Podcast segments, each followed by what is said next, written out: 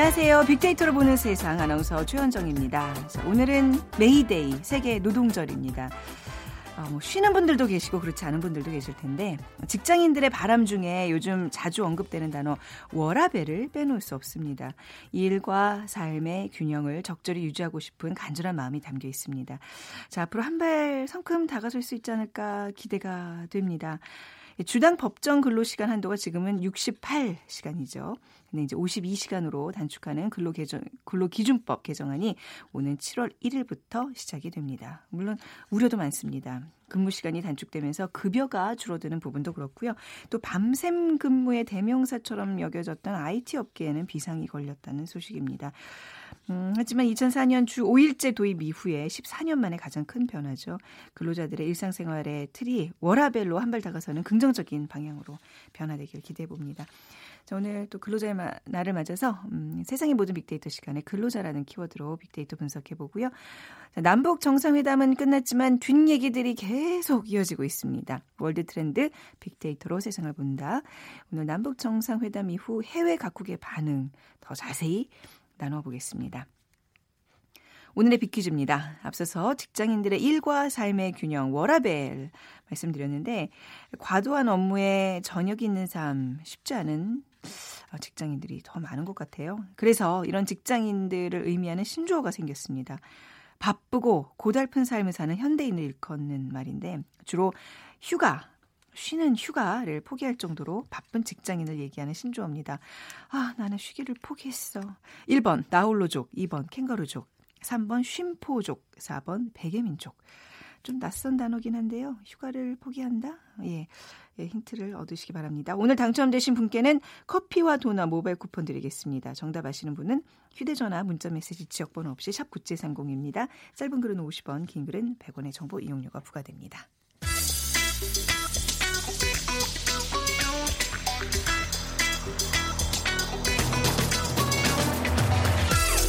오늘 여러분이 궁금한 모든 이슈를 알아보는 세상의 모든 빅데이터.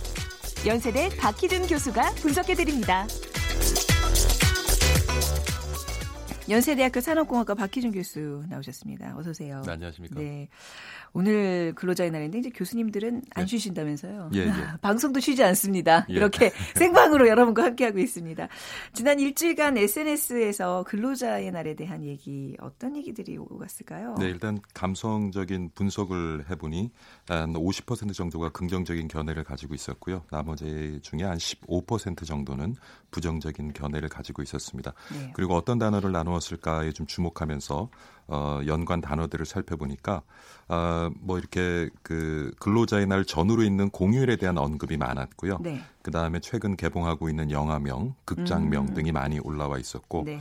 또그 한편으로는 이제 불법 불편 뭐 이런 단어도 올라와 있었습니다. 그래서 뭐가, 뭐가 불법이고 뭐가 불편하신 거죠? 대부분은 네. 이제 오늘 근로자의 날을 맞아서 음. 어, 휴일로 인식하시는 분이 많은 것 같고요. 그래서 네. 휴일을 어떻게 즐길까에 대해서 고민을 하시는 분들 네. 그리고 어, 본인도 근로자에 해당하는지에 대한 음, 또 궁금증을 가지고 맞습니다. 계신 분들이 많았고 네. 또 한편으로는 이제 좀 사업장에서는 네. 고용주들은 좀 불편함을 느낄 수도 아유, 있을 것 그렇네요. 같고요. 네. 그 다음에 또 사실 근로자의 날을 맞아서 어, 지금 근로를 하고 계시지만 네. 어떤 그 수당을 제대로 받지 못하는 분들 뭐 그런 분들의 어떤 행태에서 불법이란 단어가 올라오지 않았나 음. 보여집니다. 그러니까 뭐 예를 들어 은행은 쉬고 우체국은 정상 영업하고 뭐 이제 이런 것들 예. 그게 근로자의 이제 기준들에 대해서 좀 생각해 보게 되는 날인 것 같기도 해요. 네.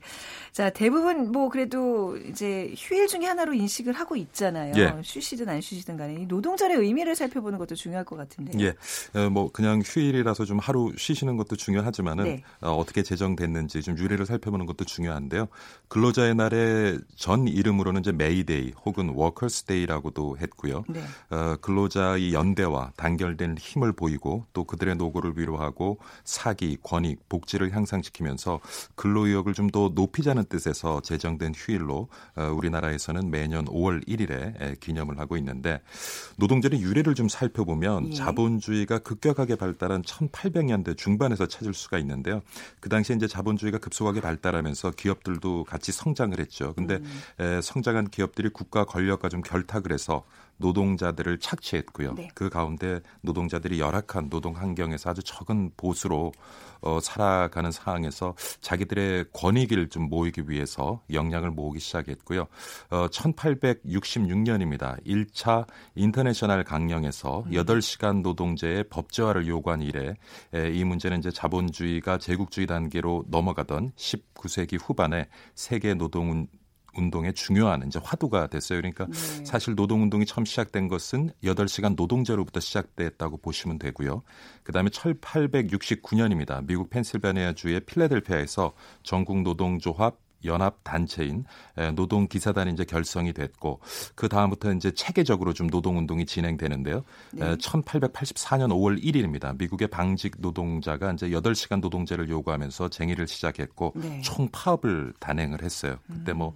여러 가지 총파업 과정에서 많은 노동자들이 또 사망을 하고 네. 부상을 당하고 체포되기도 했고요. 음. 그래서 그것을 계기로 이제 노동절이 생기게 됐는데 그래서 오늘 뭐 많은 근로자분들 오늘 편안하게 하루 네. 휴식을 취하는 것도 좋겠지만 앞서서 이런 노동자들의 그럼요. 노동쟁의를 통해서 음. 사실은 오늘날 우리가 좀 더 나은 그런 노동 환경 속에서 네. 일할 수 있다는 것에 대한 어떤 뭐 앞선 노동자들에 대한 고마움도 좀 가질 필요가 있을 음, 것 같고요. 네네. 그래서 좀 그런 의미를 되새기면서 하루를 쉬면 어떨까 하는 생각이 듭니다. 그러니까 전 세계적으로 100여 년이 넘는 예. 그렇죠? 그런 어떤 노동자의 투쟁의 결과를 얻은 오늘 달콤한 휴식의 날인데 쉬시지 못하는 분들이 더 많아요. 사실 뭐 특수 고용 노동자, 뭐 택배 기사님이나 이런 분들 오늘 모신다 그러더라고요. 예. 네. 우리나라는 언제부터 근로자의 날을 기념하기 시작했나요? 예, 에, 우리나라는 1923년 5월 1일에 조선노동 총 연맹에 의해서 네. 2천여 명의 노동자가 모인 가운데 노동 시간 단축, 임금 인상 그리고 실업 방지 등을 주장하면서 최초의 노동절 기념 행사를 가졌다는 그런 기록이 있고요. 네. 어, 광복 이후에 세계 각국의 관례에 따라서 5월 1일 메이데이 혹은 Workers' Day를 이제 노동절이라고 해서 각 단체별로 각 단체별로 기념 행사를 했습니다. 네. 그러다 이제 1958년에 대한노동조합 총명 연맹 창립일이죠. 음. 3월 10일을 노동절로 정해서 행사를 가졌고요. 네. 그 뒤로 이제 계속 바뀌어 가는데 1963년 노동조합법, 노동쟁이 조정법, 노동 위원회법 등의 이제 개정 과정에서 근로자의 날을 제정을 해서요. 네. 에, 1963년 4월 17일에 공포가 됐는데 이때 이제 명칭이 에, 근로자의 날로 바뀌고 유급 휴일로 정해서 그때부터 이제 지속적으로 우리가 아, 기념을 음. 해오고 있습니다. 네. 자, 이게 어 5인 이상 사업장 뭐 이게 조건들이 있잖아요. 사실 그 그렇죠. 유급 휴일이 주어지는 그 근로의 조건 어떤 예, 거였어요? 오늘도 네. 이제 근로를 하고 계신 분들 계실 텐데요. 네. 어, 근로자의 날에는 에, 모든 근로자에게 이제 유급 휴일이 주어지냐 하는 문제인데 5인 이상 사업장에만 해당이 어, 됩니다. 어, 네. 예, 그리고 5인 이상 사업장이라고 해도 어떤 특수한 상황 때문에 때문에 오늘 근로자의 날임에도 불구하고 지금 근로를 하시는 분들이 계실 텐데요. 네. 시급이나 1급제의 경우는 평균 받는 시급이나 1급의 250%를 받을 수 있게 돼 있고요. 네. 그다음 월급제의 경우에는 이제 150%를 음. 오늘 근로에 대해서 이제 대가를 지불받을 수가 있습니다. 네. 그러니까 이제 뭐 공식적으로는 사실 저희도 좀 쉬는 날이긴 한데 이제 방송이 있어서 이렇게 예. 나오게 됩니다만 아침에 학교에 등교하는 아이가 불만이 엄청나더라고요. 왜 엄마 아빠는 쉬는 날? 어, 우리 가서 일한다, 일한다 걱정하지 말아라고 좀 마음을 달래면서 보냈거든요. 그러니까 지금 선생님 같이 뭐 교수님 같이 예. 뭐 근로자가 아닌 교육자들은 모시고 그렇죠. 그러니까 대학 같은 네. 경우도 이제 오늘 교수들은 수업을 진행하고요. 하고, 그다음에 네. 학교 교직원들은 일부 아. 당직자들을 제외하고는 네. 이제 오늘 예, 휴일을 갖게 되고요. 그러니까 이제 국공립 유치원 교사 들은 교육자라서 쉬지 못하고 예. 어린이집 교사 같은 경우에는 근로자로 이제 분류가 돼서 쉴 수 있고, 그러니까 예. 같은 유치원을 다니더라도 어떤 성격이냐에 따라서 노는 데가 있고 안 노는 데고 뭐 이렇더라고요. 네. 뭐 이제 근로 네. 노동에 대한 이런 개념이 네. 사실 100여 년 전, 200여 년 전에 만들어지면서 음. 어, 그때부터 이제 가져오던 행사이기 때문에 네. 어떻게 보면 지금 시장 상황에 따라 맞춰서 네. 노동 근로의 개념도 앞으로 조금 조정해 나갈 필요는 있지 않나 하는 생각을 해봅니다. 이게 매년 이런 애매한 기준으로 이게 좀 혼란스러운데 조금 이건 조금 또 위화감이 조성되기도 네, 하고요. 조정 내에서 다 같이 쉬든가 다 같이 안 쉬든가 어느 쪽이 좋을까요? 여러분에게 판단 맡기겠습니다. 우리 사회에서 일자리와 노동 환경에 대한 정말 많은 이슈들이 있는데 글쎄 어떤 게 가장 핫한 이슈라고 봐야 될까요? 뭐 어, 계속되어 온 그런 노동 음. 운동에 의해서 지금 노동자들 근로자들이 이전보다는 나은 네. 노동 환경에서 어, 노동을 하고 근로를 하고 있습니다만은 네.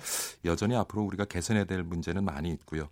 지금 우리 사회의 가장 큰 화두가 결국에는 에, 노동 시간을 줄이고 네. 어, 소득을 유지하는 하거나 혹은 소득을 이제 증대하는 방향으로 많은 정책들이 만들어지고 있는데 그 중에 하나가 이제 앞서 서두에서 언급하신 52시간 근무제거든요. 음, 네.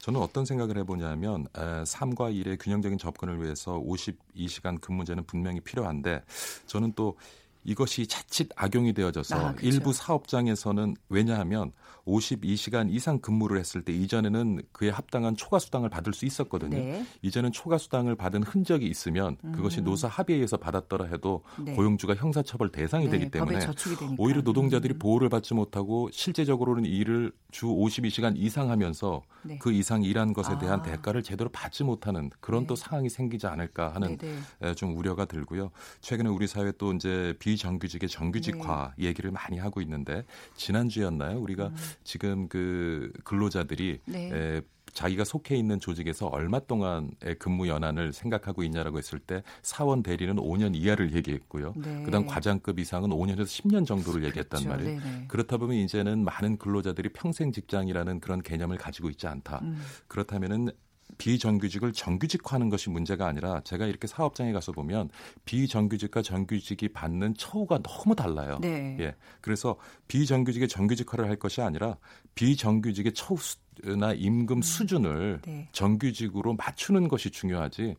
어, 뭐 근로자들도 지금 직장에서의 평생 고용 관계는 아예 염두에 두고 있지 않은데 그것을 네. 비정규직에 정규직화하는 음. 것보다는 비정규직에도 정규직들이 받는 음. 임금 수준 맞춰주고 그 다음에 음. 처우를 개선해 주면 어차피 뭐 그잖아요. 앞으로 네. 이제 우리가 가장 큰 경쟁력 중에 하나로 보는 것이 노동시장의 유연성인데 그렇죠. 네. 그렇다면은 근로자들도 이제 자기의 여건에 맞게 자기 욕구를 충족시켜 줄 수 있는 직장을 찾아다니면서 일자리를 옮기게 될 것이고 네. 가장 문제는 그것이라고 보여지고 근데 사실은 이제 비정규직 2년 하면서 오히려 음. 비정규직 있는 분들이 2년 일하다가 또 직장을 구해야 되는데 직장 구하기 힘들고 그러니까 제가 드리는 말씀은 다 좋은 제도이긴 한데 네. 이것이 악용돼서 오히려 근로자나 노동자들이 피해를 음, 받을까봐 그 부분에 대해서 이런 제도를 만들었으면 이것이 건강하게 좀 시장에서 뿌리 내릴 수 있도록 네. 잘 지켜보고 관리해야 되는 노력도 좀 함께 해야 되지 않나 하는 생각을 그러네요. 해봤습니다. 우리 노동 시장에 진짜 산적해 있는 많은 현안들이 분명히 있고요. 이제 차근차근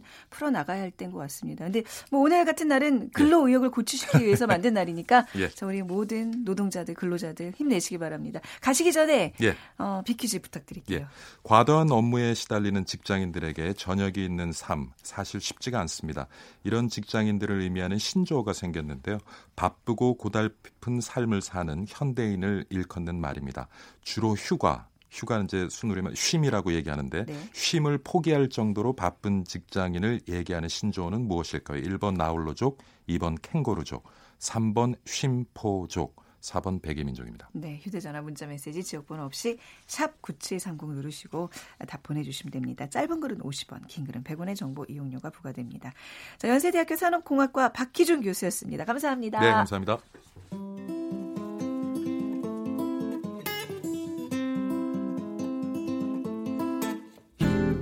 월드 트렌드 빅데이터로 세계를 본다.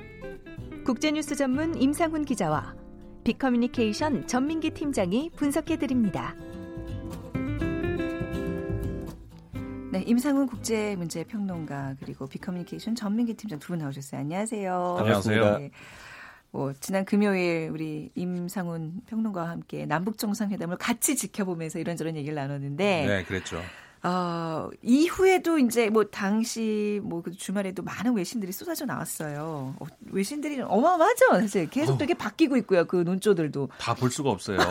네. 그리고 어, 다양한 논조들이 있고 네. 말씀하신 것처럼 특히 네. 미국에서 이제 다양한 논조들이 예. 많이 나옵니다. 그 다른 나라에 비해서 어 그래가지고 뭐 다 쫓아갈 수 없을 정도로 엄청난 네. 이제 양들이 나오는데 뭐 대체적으로는 어, 그 굉장히 좋은 그런 반응들이 많이 있습니다. 네. 그러니까 한국 전쟁 이후에 정말 어, 반세기가 넘게 전쟁 중이라는 그 우리가 음. 오명을 쓰고 있지 않았습니까? 네. 그런 남북이 이제 종전을 이제 선언을 할 그런 단계에 와 있다. 평화 체제하에서 서로 협력할 수 있는 가능성 음. 이거를 이제 남북이 확인했다. 이런 점에서 이제 의의를 찾는 네. 그런 보도들 어, 너무 많아서 다 소개는 못 드리고 이제 뭐 27일자 뉴욕 타임스 같은 경우에 남북 정상들이 한반도에서 모든 핵무기를 제거하고 한국 전쟁 당시 그 한반도를 유린했던 한국 음. 전쟁의 공식적인 종식을 선언하기 위해서 노력하기로 합의했다. 네. 이런 보도.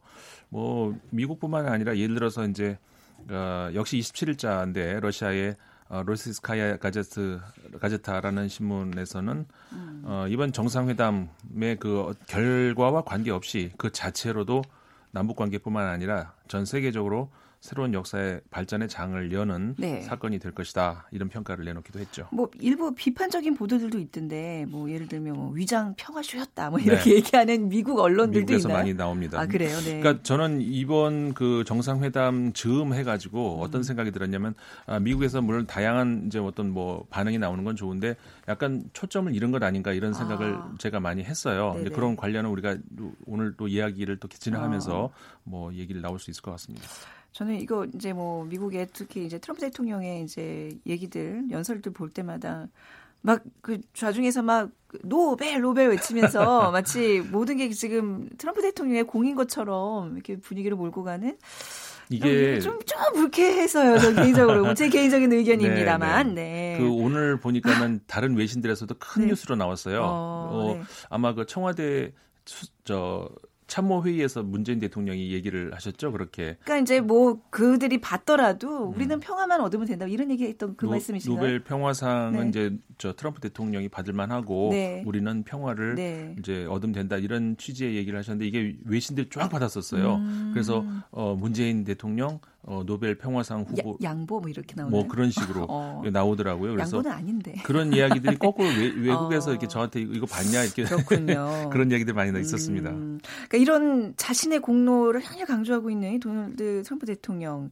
외신들의 반응이 이렇게 시선이 곱지는 않. 그런 것 같아요. 어떤가요? 네, 오히려 좀 의외의 그런 반응들이 많아서 네. 재밌었는데 네. 일단 양쪽으로 갈리고 있겠죠. 공도 있다라고 아, 물론 또 지켜 세워주는 그럼요. 데도 있고 네. 어, 그렇지 않다라고 말하는데 일단 BBC 같은 경우는 이게 트럼프의 공이 아니라 오히려 그 중국이 유엔의 그 어. 그 제재한 집행이 북한을 가장 강력하게 몰아세웠다 이렇게 네. 분석을 하고 있습니다. 그러면서 오히려 문재인 대통령하고 한국 정부에게 그 공이 있다 이렇게 음. 이야기를 하고 있거든요. 네. 근데 참 어, 이 BBC와 어, 비슷한 의견을 내는 곳들이 꽤 있습니다. 그래서 오히려 이 중국 쪽에서 약간 그 북한을 제재하려는 듯한 움직임 때문에 압박을 네. 받았다라는 의견이 있고요. 반면에 이제 CNN 같은 경우가 그동안 반 트럼프 논조를 지속해 왔는데 음, 이번 네. 사안에 대해서는 남북 정상회담이 트럼프 대통령이 2차 대전 이후 최고의 성취를 이룬 대통령 중 하나로 기록될 가능성을 남겨뒀다. 네네. 오히려 좀 축혀 세워주는 모습이었고요. 비즈니스 인사이더 같은 경우는 또 재밌는 분석을 내놨는데 이 트럼프 대통령의 변덕스러운 그런 행동과 말들이 네네. 외교적인 자산으로 활용됐다라는 거예요. 그래서 비핵화 음, 위해서는 오히려 예, 무슨 예. 일이든지 막 저지를 수 있을 것처럼 보이는 이런 네. 즉흥적이고 과격한 모습 때문에 북한이 약간 위축되면서 대화의 어떤 필요성을 인식을 시켜줬다라는 네. 그런 분석도 있거든요. 그러니까 어쨌든 간에 사실 뭐 공이 아예 없다고는 할 수 없을 것 네네. 같고요. 트럼프 대통령이었기 때문에 네. 좀더 빠르게 이렇게 추진된 모습은 네. 없잖아 있다라는 게 좀 외신들의 반응입니다. 아직 이게 지금 회담이 다 진행 중이고 아직 성과도 나오지 않은 상황에서 너무 농공 행상을 빨리 하는 것 같아요. 우선 북미 정상회담을 지켜본 다음에 누구의 공인지 따져도 늦지 않는데 말이죠. 그렇죠. 그 북미 회담을 이제 앞두고 있어요. 여기에 대한 전망, 관심. 그래서 이게 남북 정상회담과 북미 정상회담 어떤 연관 관계로 좀 지켜봐야 될까요? 그러니까 우리 입장에서는 남북 정상이 만나서 우리는 형제잖아요. 그러니까는 음. 한국민들만 느낄 수 있는 그런 정서. 우리는 이제 눈물도 흘려봤고 음. 이번 주말에 어, 그랬습니다만 이런 정서를 미국 사람이 느끼는 건 아니잖아요. 네네. 미국 사람들은 전략적 판단 이런 걸 그렇죠. 하기 때문에. 근데 통일을 그런 걸로만 할까요? 그건 음, 아니잖아요. 음, 그래서 이제 그런 차원에서 미국하고 우리하고는 생각이 다를 수 있는데 음. 미국 사람들은 그러니까 이 북미 정상회담 에 관심이 더 모아지겠죠. 네. 그러면서 남북 정상회담은 그쪽으로 가는 어떤 초석 네. 혹은 어떤 방향 그 이정표 뭐 네. 뭐 이런 쪽에 이제 저 생각들을 많이 하는데 그 차원에서 봤을 때 미국 언론들은 대체적으로 뭐 무난하다. 그러니까 음. 북미 정상회담으로 가기 위한 그 음. 초석을 잘 쌓았다. 그러니까 어떤 그러니까, 그러니까 이런 표현 평가들도 있었잖아요. 이번 그 판문점 선언에서도 구체적인 게 뭐 하나도 없지 않냐 음. 이런 비판적인 이야기 있지 않 있지 않습니까? 근데 거, 그것도 마찬가지라는 거죠. 예를 들어서 이제 그, 그 비핵화에 관련되는 어떤 문제는 최종적인 어떤 그 선언 같은 형식으로 나오는 거는 네. 북미 정상회담 혹은 트럼프와의 어떤 그 자리에서 나올 수밖에 없는 그런 것이기 때문에 네. 그런 맥락에서 이제 미국 언론들은 어, 남북 정상회담이 제대로 방향을 잡았다. 음. 왜냐하면 그렇게 방향을 물꼬를 틀어줘야 북미 정상회담에서 이 트럼프 대통령이 있는 자리에서 네. 뭐 비핵화 완전 비핵화 이렇게 딱 이게 뭐가 음. 이벤트가 나올 수 있잖아요. 네. 그런 입장에서 이제 나오고 그래서 이제 그 우리 크리스토퍼 힐 어, 주한 미국 대사도 역임했었잖아요. 네네. 그 동아시아 저 담당 차관보 전 차관보죠. 네. 인터뷰가 이제 이번에 그 또 어디서 나왔어요. 근데 한국 정부가 상당히 사전 작업 사전 작업을 잘 해놨다. 음. 그래서 이제 북미 정상회담에서 김정은 위원장이 어, 협상 테이블을 박차고 나갈 일은 없을 것 같다 네네. 이런 얘기를 어, 했었죠. 그렇죠. 우리가 사실 분위기는 다 다져놨다고 봐야 되는 거죠. 그렇죠. 네네. 판문점 선언을 두고서도 엇갈린 반응들이 나오고 있다면서요? 일단 이 남북 정상회담이 성사된 것에 대해서는 굉장히 반갑고 긍정적인 목소리를 내고 있지만 네. 그렇다면 과연 이 어, 판문점 선언이 지켜질 것인가에 대해서는 약간은 좀 부정적인 목소리들이 상당히 많았습니다. 그래서 뭐 엇갈린 그런 이야기들이 있었는데 월스트리트 저널 같은 경우는 글쎄요, 뭐 이렇게까지 단어의 개수를 두고서 아. 나누는 건 웃기지만 네. 평화라는 네. 단어를 11번 사용하면서 네. 이 핵이나 비핵화라는 단어는 4번 밖에 언급하지 않은 게 아쉬웠다. 음. 뭔가 약간 좀 어, 흠을 잡으려는 듯한 느낌이 없지 않아 있어요. 그리고 네. CNN 같은 경우도 네. 이게 이 김 위원장 같은 경우는 사실 이 세계적으로 좀 보여지는 이미지를 좀 중시하면서 약간 본인이 이 정상 국가다라는 걸 보여주지만 결국에는 이 비핵화로 가는 과정은 쉽지 않을 것이다라는 음. 이야기들을 많이 하고 있거든요. 네. 그러니까 70년간 이어진 북한 정권의 본질이 단 하루의 사건으로 바뀔 수 있겠는가라는 아, 이런 네. 이야기를 하고 있고요. 네. 그다음에 태영호 전 영국 주재 북한 공사도 CNN과의 인터뷰에서 북한의 방송과 신문을 지금도 매일 보고 있는데 이 북한은 선동 매체를 통해서 북한 주민들에게 상당히 좀 다르게 말하고 있다. 아, 이렇게 이야기를 했어요. 네네. 최근에 평화로운 한반도 분위기가 핵무기 개발 완료의 성취에서 비롯됐다. 뭐 이렇게 음. 이야기를 했다라는 거예요. 그래서 네. 현 상황에 기반할 때 정상회담 합의문에 있는 목표를 달성할 수 있을까에 대해서 음. 어, 너무 이렇게 하나의 사건을 두고서 막 네네. 갑자기 찬사를 막 보내고 너무 긍정적으로만 보는 것에 대해서는 약간 어, 우려를 하는 모습인데 미국 언론들은 약간 자꾸 뭔가 이렇게 음. 흠집을 내려는 듯한 네네. 모습이 없지 않아 있거든요. 그 네. 아무래도 음 미국이 전 세계에서 뭐 트럼프가 경찰의 역할을 할 필요는 없다라고 했지만 그게 모든 미국의 생각은 아니거든요. 네네. 그러니까 북한이 사실은 이렇게 약간 세계 질서에서 위협을 가하는 걸 어, 미국이 이걸 견제함으로써 본인들의 어떤 국가의 힘을 좀 보여줄 수 있는 예, 예. 수단이기도 했거든요 음. 그동안 그래서 여러 가지 좀 복합적인 생각들이 오고 가는 것 같습니다. 또 이제 이런 주요 미국의 저기 이제 언론 매체들이 또 트럼프에 워낙 좀 반감이 있기 때문에 이런 비판적인 기사를 더 쏟아내고 있는 건데 이럴수록 좀 우리도 이런 비판들도 새겨 들어야 돼요. 정말 뜨거운 가슴이지만 항상 머리는 좀 냉철하게 그런 것도 있는 것 같아요. 예. 트럼프가 예. 이 회담을 만들어낸 거에 대한 공을 돌리면서 음. 나중에 이게 되지 않았을 때. 네. 그렇다면 또 이것도 한 번에 트럼프로 또 이 대상을 음. 몰아갈 수 있지 않을까라는 네, 그렇죠. 생각도 해봤습니다. 네. 어, 이번에 또 북미 회담을 앞두고 이 장소에 대한 얘기들이 많이 거론되고 있어요. 어디가 지금 가장 유력한 거예요? 이게 지금 계속 왔다 갔다 하기도 하고 좁혀지기도 하고 이게 동시에 같이 일어나고 있는데 네. 오늘 아침에 큰 뉴스가 하나 나왔잖아요. 이 트럼프 대통령이 판문점을 언급을 했단 말이에요. 아, 그 오늘 아침에 그랬어요. 네. 얼마 전까지 듣기로는 싱가포르 얘기까지 그러니까 싱가포르 얘기가 많이 나왔었잖아요. 네. 근데 싱가포르 얘기가 한참 나오다가 그래가지고 싱가포르 자체에서 그 스트레, 저 Straits Times라는 음. 그 언론에서는 장소 싱가포르 안에서 장소를 이제 예상을 하는 그런 기사도 나왔었어요. 네. 그래서 어 샹그리라 호텔이란 호텔이라는 데 예, 예, 예. 전 안 가봤지만 거기가 이제 거기서 정상회담을 많이 했던 아. 모양이에요. 그래서 경험도 있고 하니까 거기가 유력하지 않을까 네. 그런 얘기도 나왔는데 싱가포르 총리는 또 공식적으로 얘기를 했어요. 아직까지 우리한테 뭐 북한이나 미국이 음. 의뢰해 온 바는 없다. 그래서 싱가포르가 물 건너갔나 이런 생각을 하는 즈음에 음. 트럼프 대통령이 문재인 대통령과의 통화 후에 음. 바로 그날 이 판문점을 언급을 했어요. 네. 그래가지고 어, 통화에서 뭔가 어떤 이야기가 나오지 않았을까. 네. 그래가지고 갑자기 지금 판문점 이야기가 어, 어 거기서 이제 평화의 집, 자유의 집 네. 여기서 열릴 가능성이 또 급부상하고 있는 그런 어. 중입니다. 어, 이제 북미회담에 대한 어떤 장소 얘기도 많이 나오고 있고 또 김여정 노동당 제1부부장에 대한 얘기도 많이 하는 것 같아요. 보니까 거의 그 밀착으로 이렇게 다니면서 수행 비서 역할을 하고 있던데 어떤 얘기들 좀 흥미로웠나요? 그러니까 남북 정상회담 네. 배석자 가운데 유일한 북한 여성으로 네. 김정은의 신임을 받는 몇 안 되는 인물이다. 음. 외신들은 이렇게 이야기를 하면서 김여정 북한 노동당 제1부부장의 존재감에 주목을 하고 있거든요. 네. 그 CNN 같은 경우는 미국 웹사이트가 있습니다. 북한 지도부 감시를 인용해서 김여정이 김정은의 측근으로 김정은 취임 이후에 그의 공공행사와 일정 이동수단 등을 관리한다. 그러면서 문직이라는 표현을 아, 썼어요. 네네. 김정은을 통하기 위해서는 김여정을 반드시 거쳐가야 된다라는. 우리식으로 하면 문골이네요. 예, 문골이. 맞습니다. 음. 그런 이야기 하고 있고요.